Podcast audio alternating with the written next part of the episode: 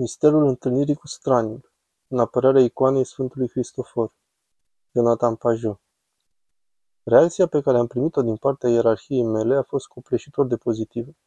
Evident, am fost îngrijorat de asta, deoarece vorbesc despre lucruri care sunt cumva surprinzătoare pentru unii și poate nu le privesc din același unghi. Așa că am fost mereu îngrijorat că oamenii nu vor înțelege care e scopul meu sau unde vreau să ajung. Dar nu am simțit asta, chiar am fost susținut de episcopul meu și de ierarhie în general. Și asta a fost minunat. Tumor V.S. artist muzical. Da, este grozav să aud asta. Dar nu sunt complet surprins, pentru că Biserica Ortodoxă este mult mai rădăcinată în toate aceste lucruri misterioase, să zicem, decât celelalte biserici. Dar da, este cu adevărat grozav să aud asta și chiar liniștitor, să zicem. Jonathan Pajot. Da, și încă mai primesc unele împotriviri datorită icoanei Sfântului Hristofor și înțeleg asta, înțeleg pe deplin că unii preoți nu sunt fericiți că fac reprezentări ale acelei icoane sau că vorbesc despre ea sau postez despre ea pentru că a fost condamnată într-un sinod rusesc târziu, un sinod patronat de țarul Petru cel Mare, Petru I. Dar cel mai interesat în lucru despre asta este motivul pentru care sunt supărați că promovezi icoana, este de fapt motivul pentru care ei cred că o fac deoarece ei cred că îl demonizez pe celălalt, pe aproapele, că portretizez cumva această idee a neobișnuitului ca monstru. Și eu tot încerc să-i ajut să înțeleagă că e un sfânt, e o icoană a unui sfânt. Iar oamenii care iubesc această icoană, cei pe care i-am întâlnit, sunt oameni care se simt ca acel monstru. Nu e ca și cum aș spune că toți aceștia sunt monștri răi, dar imaginea aceea îi atrage de fapt pe oamenii care simt în ei un aspect de marginalitate, că sunt neînțeleși, ei se identifică cu asta.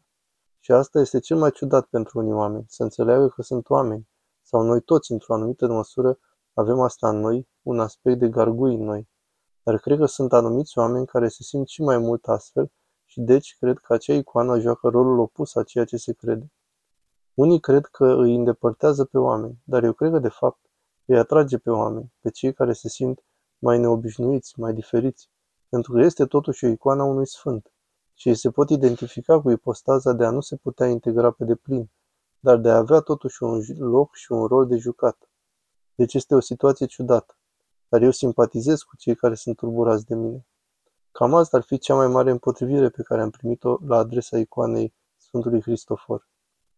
Interesant, credeam că dacă ar fi să primești împotriviri, mă gândeam că ar fi deoarece lor personal nu le-ar plăcea icoana, de exemplu că nu le place să o vadă ca parte a tradiției. Mă gândeam că asta ar fi problema, dar înțeleg și asta. Da, de aceea, nu le place pentru că sugerează, portretizează pe străin, neobișnuit aproape ca pe un monstru. Și de asemenea pentru că nu le place ideea de a dezumaniza oamenii, ceea ce este corect, au perfectă dreptate.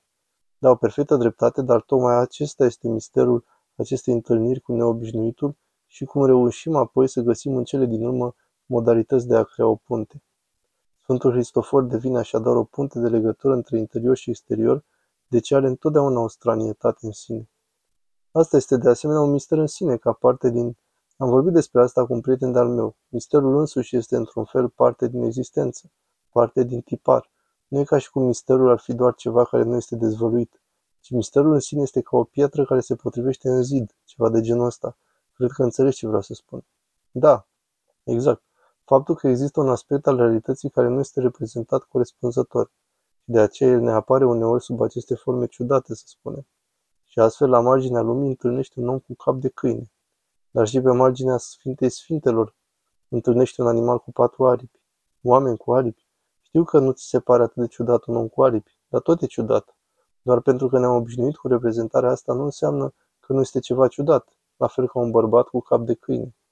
Și acestea sunt imagini ciudate, sunt imagini care indică ceva, cum ai spus, care nu este pe deplin înțeles în lumea noastră. Da, hai să ne gândim la Ofanim, din viziunea lui Ezechiel, aceste roți în roți, cu ochii în ele. Dar ce e asta? Dacă nici asta nu e ciudat. Deci da, înțeleg ce vrei să spui. Da, ne-am obișnuit cu imaginea oamenilor cu aripi, aș spune. Este mai comună pentru noi pentru că o vedem mai des. Da, o vedem mai des și credem că este similar. Dar mulți dintre îngeri sunt și ei războinici, la fel ca Sfântul Hristofor. Este cumva ca reflectarea lor. Sfântul Hristos stă pe marginea lumii, iar îngerii stau între noi și Dumnezeu, îi stau pe cealaltă margine, pe puntea dintre ce este sus și ce este jos. Și așadar ambele reprezentări apar ca războinici. Ambele apar sub formă de hibrid, dar are sens și faptul că hibriditatea lor este diferită. Unii au cap de om și aripi de pasăre, în timp ce pe cealaltă margine, care este chiar marginea lumii, ai o reprezentare cu un cap de animal pe corpul unui om. Este aproape invers, dar arată și locul în ierarhie, în termeni de stranietate.